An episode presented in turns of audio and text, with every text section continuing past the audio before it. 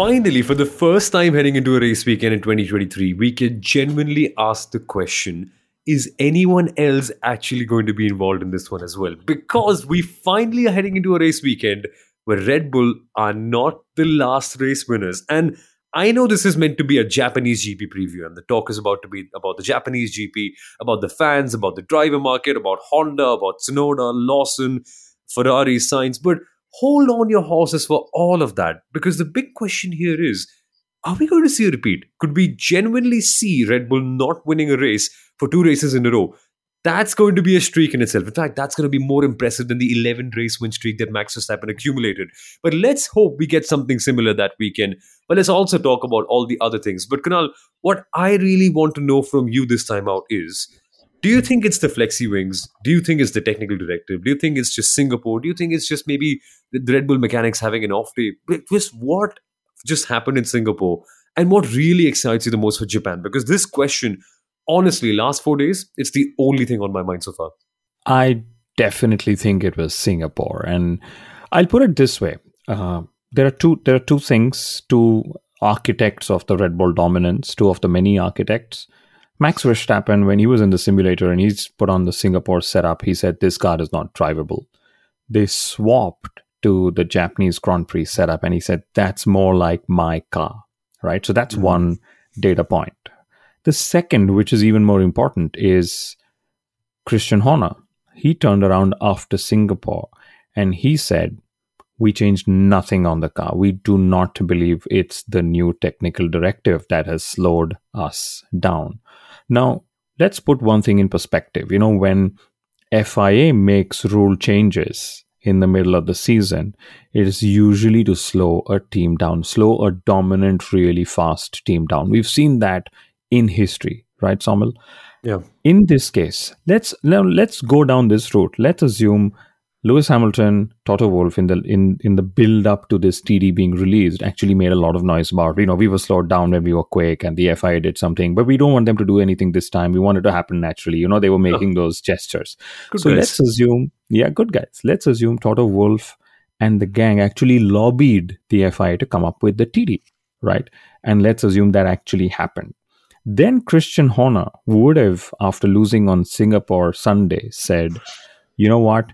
We've been slowed down on purpose. This is the politics at play. We have a quick car, but now somebody's gone and lobbied in these rules and got them to change, etc., etc. So Horner not towing this line just gives me more reason to believe it's a very small blip in what's going to be a Red Bull Formula One season.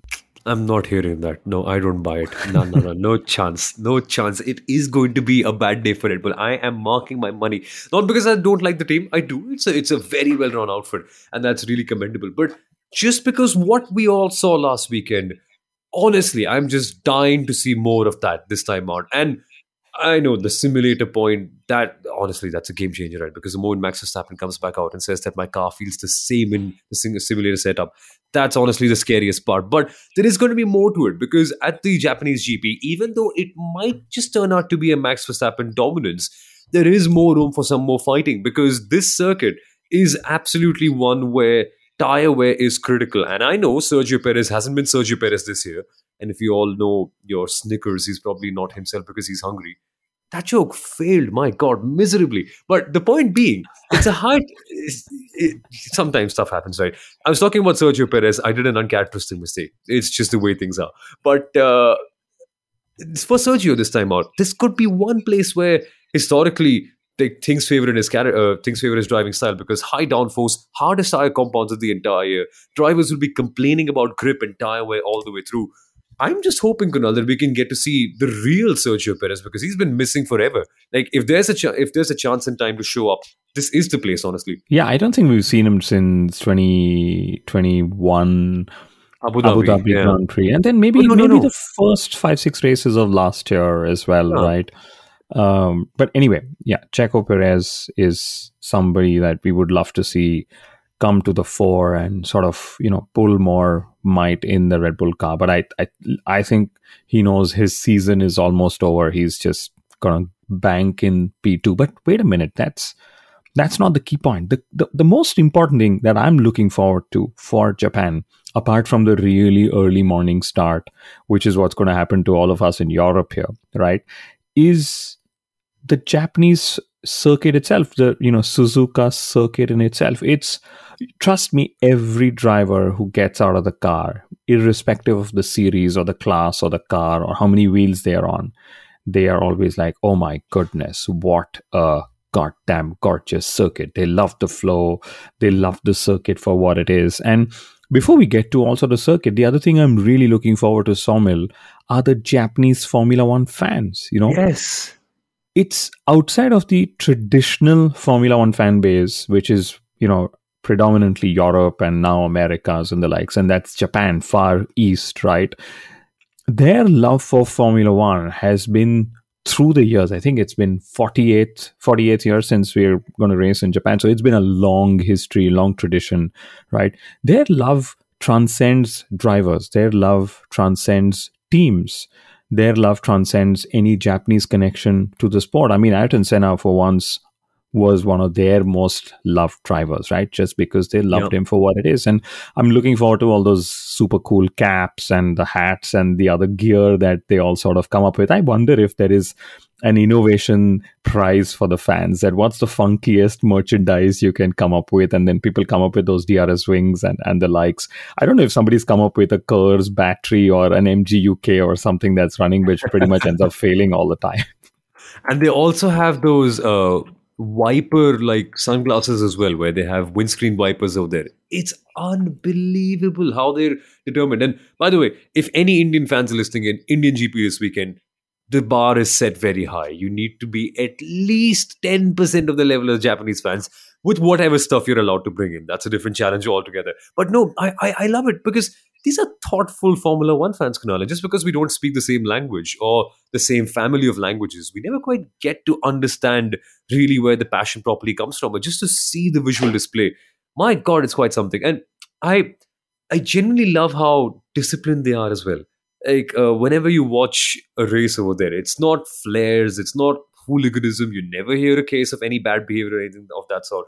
They'll come, they'll sign some autographs, they'll be happy, they'll be smiling, they'll cheer, they'll support, they wave the Honda flags, and they'll go back home. And it's beautiful. It's it's the perfect fan and series relationship that you need. And the best part of them all, they might just have another driver to cheer for for next year as well, because there are three drivers fighting for two Alpha Tauri seats are, are we certain that Yuki is going to stay for next year? Because that looks like the only real certainty in my mind. Before we talk of Yuki Tsunoda, you said you, you described the Japanese fans really well that they'll finish everything and they'll go home, but there will be a crucial step before that.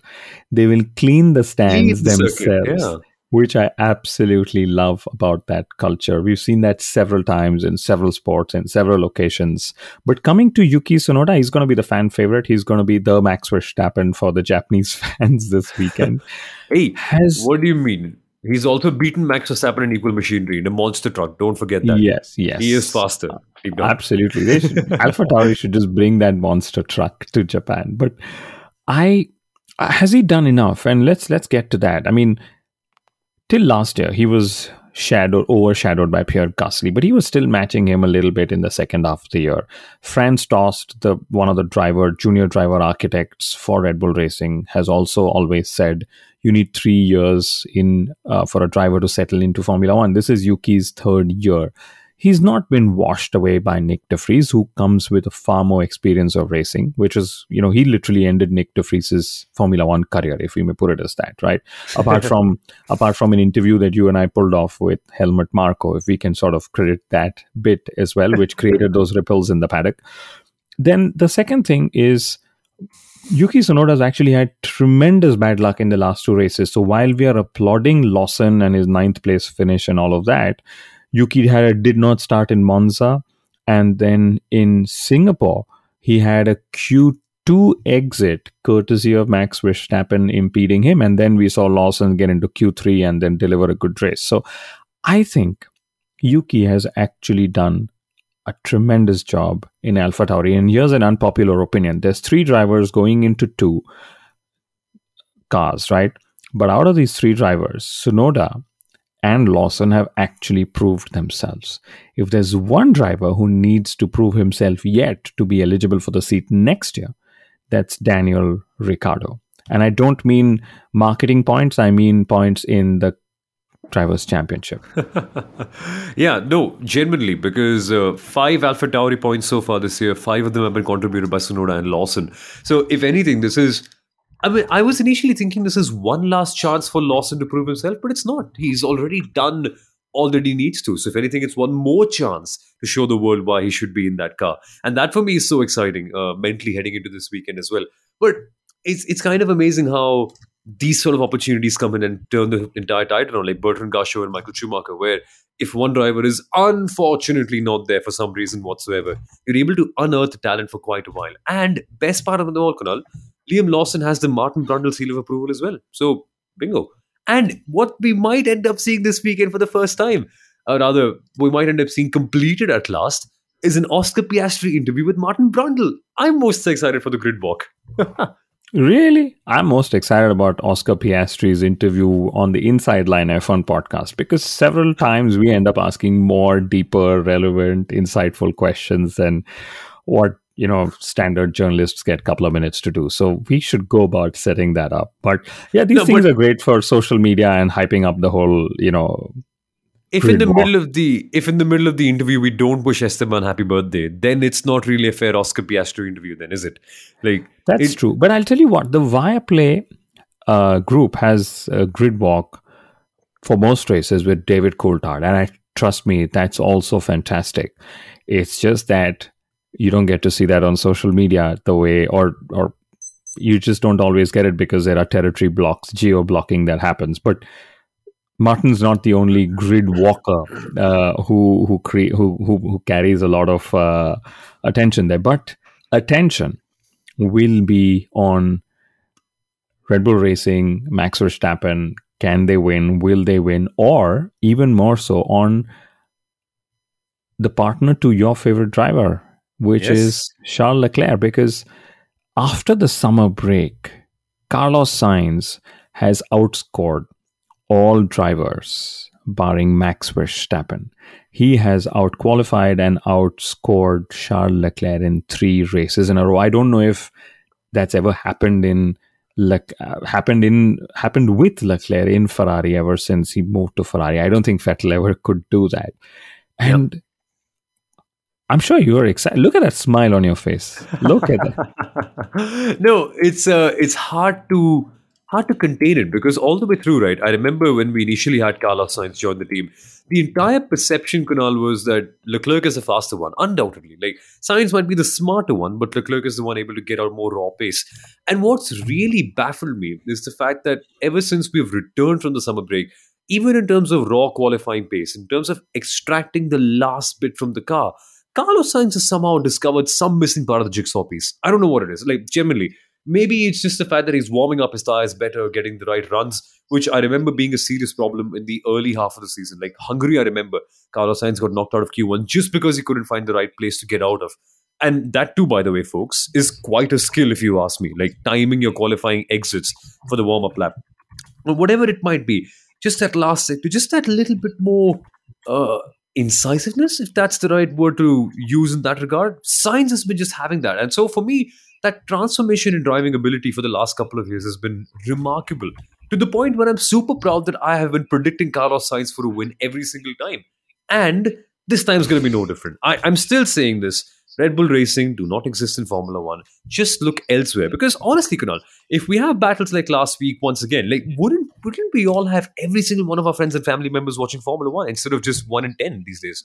Oh yeah, yeah, absolutely. I mean, Singapore was a classic example of how Formula One can be, or Formula One is without Red Bull Racing and Max Verstappen's dominance, right? But um, this weekend, I think Leclerc has to bounce back because that whole blue eyed boy, you know, it's so strange. Despite Carlos Sainz being right up there with him, Leclerc is still the blue eyed boy who's going to deliver all the world championships to Ferrari at some point, whether it's in 2030 yeah. or 2040 nobody knows. But what Carlos Sainz has actually said, what he's done to sort of have this change in form and performance is in the summer, he sat down with his engineers, looked through a lot of data, pulled out some insights, and has used those insights to get more comfortable in Ferrari, which has helped him build confidence And that's why he is so tremendously quick.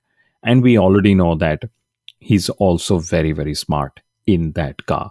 Another team that I really think, and I'm going to make a bold prediction now, that I really Go- think is in ahead. danger is Aston Martin. They've slipped from number two to number four now, if I remember, in the Constructors' Championship. There's 80 points that separate Aston Martin and and uh, McLaren, and I get a feeling McLaren are eyeing that fifth place. It is incredible downfall after a fantastic start to a season. And of course they still just have just one driver who's consistently bankable and scoring. And by the way Lance Stroll is back in the car this weekend Way.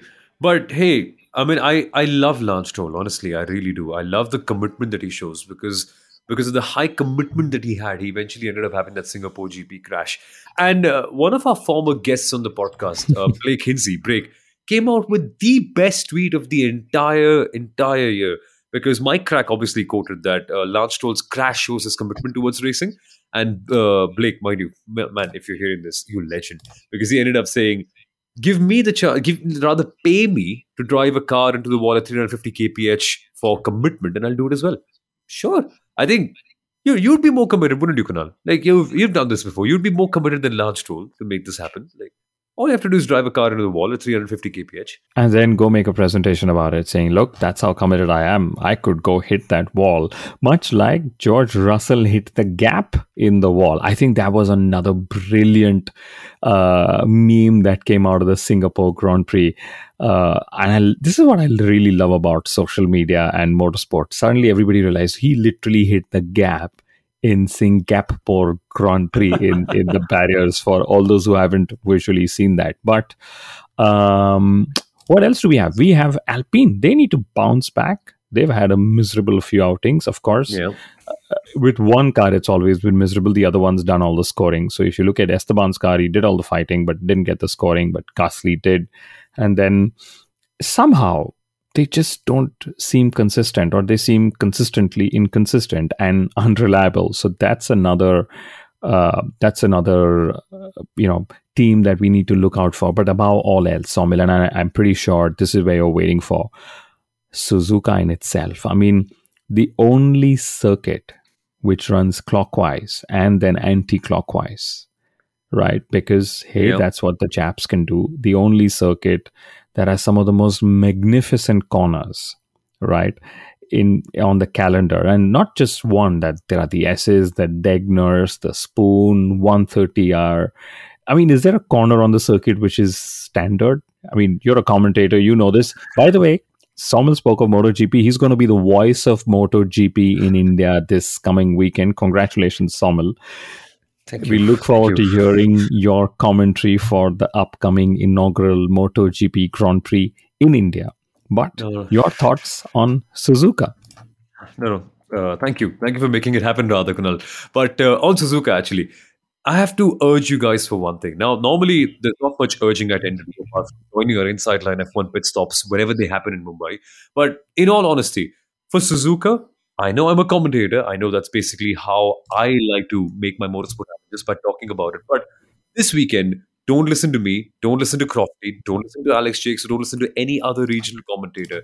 Just turn the commentary down on Saturday. Because if the TV director is doing a good job, you, my friend, will remind yourself why you fell in love with Formula One in the first place. Because we all tend to love talking about the championship battles and the driver politics and the technical directives and the upgrades and the budget cap and so on and so forth. But generally, what do you really love about Formula One? If you weren't a fan of speed, you wouldn't be here.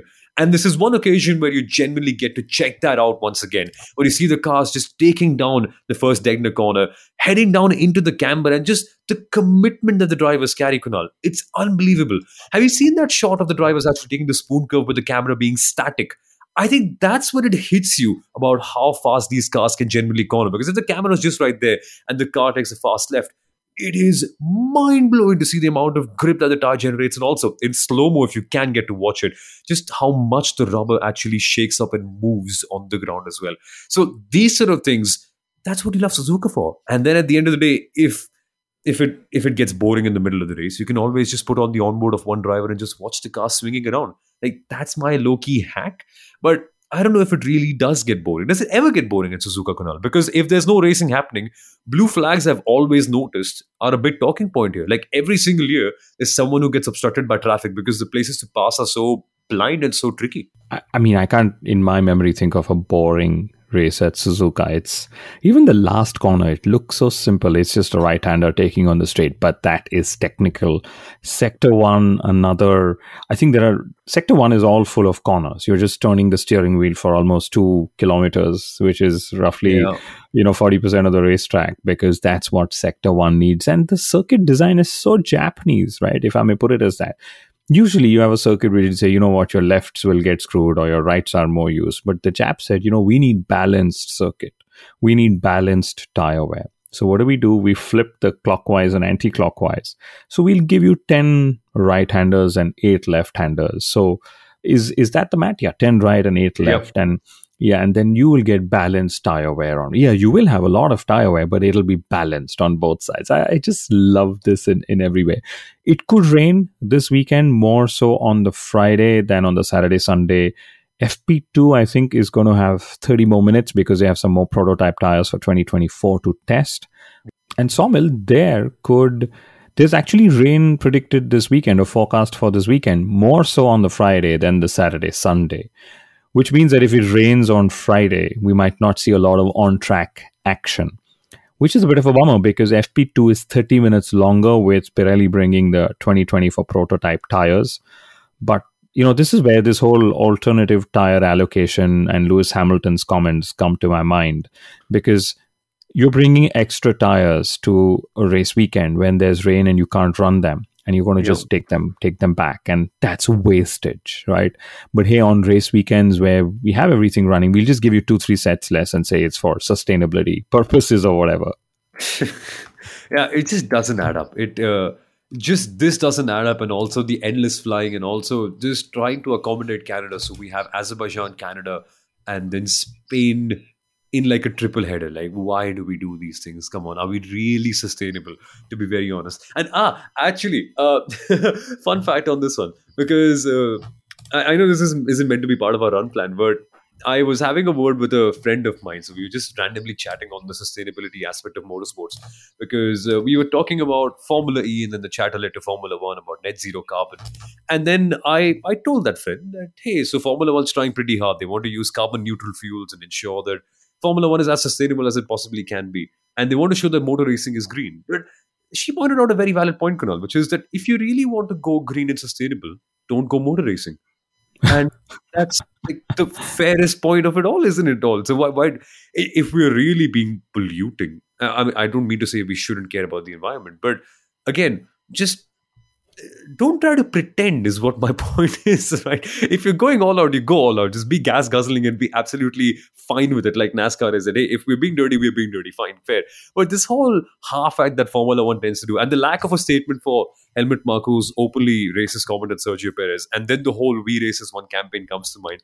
And this is all this is all half-hearting stuff isn't it? Honestly. My view is that if they don't have these media images some of the biggest global corporations that are spending billions of dollars to be a part of Formula One will not want to be there. So, is this positioning? Is it posturing? Of course it is. But that's how, not just Formula One, it's so, you know, you, you talk of climate change, you talk of, and these are now very touchy topics. So, it's not that I'm taking a stance. Uh, I am just backing your point, saying, yes, Formula One can do more, do better, rather than just paint, put a curtain over it, if that's what we are trying to aim for. Yeah, honestly. But uh, let's return the focus back down to Suzuka this weekend because it's going to be fun. So, for all our American listeners here, firstly, I'll just uh, tell you how tricky is it. Uh, it is going to be to watch for you. I'm sure you know, but one o'clock in New York, 10 p.m. in US. That's the start time for the race, Kunal. So, if you are a Max Verstappen fan celebrating in the east side of the US, I'm sorry you're going to need an all right my all nighter, my friend. That's when you really get to buy the Red Bulls and support Max Verstappen because you need a couple of them at least to stay awake. But three o'clock for the race to end, Kunal, that's going to be a tricky time for them, huh? They're going to be drinking Red Bull, and we are not being paid to say this to actually see Red Bull win the constructors' championship in Japan. That's a possibility this weekend. We've literally just forgotten about the championships and when they can be settled, but Red Bull could win it mathematically this weekend also drivers fifth and below in the in the drivers championship are mathematically out of contention because there are 206 points available yet in the drivers championship.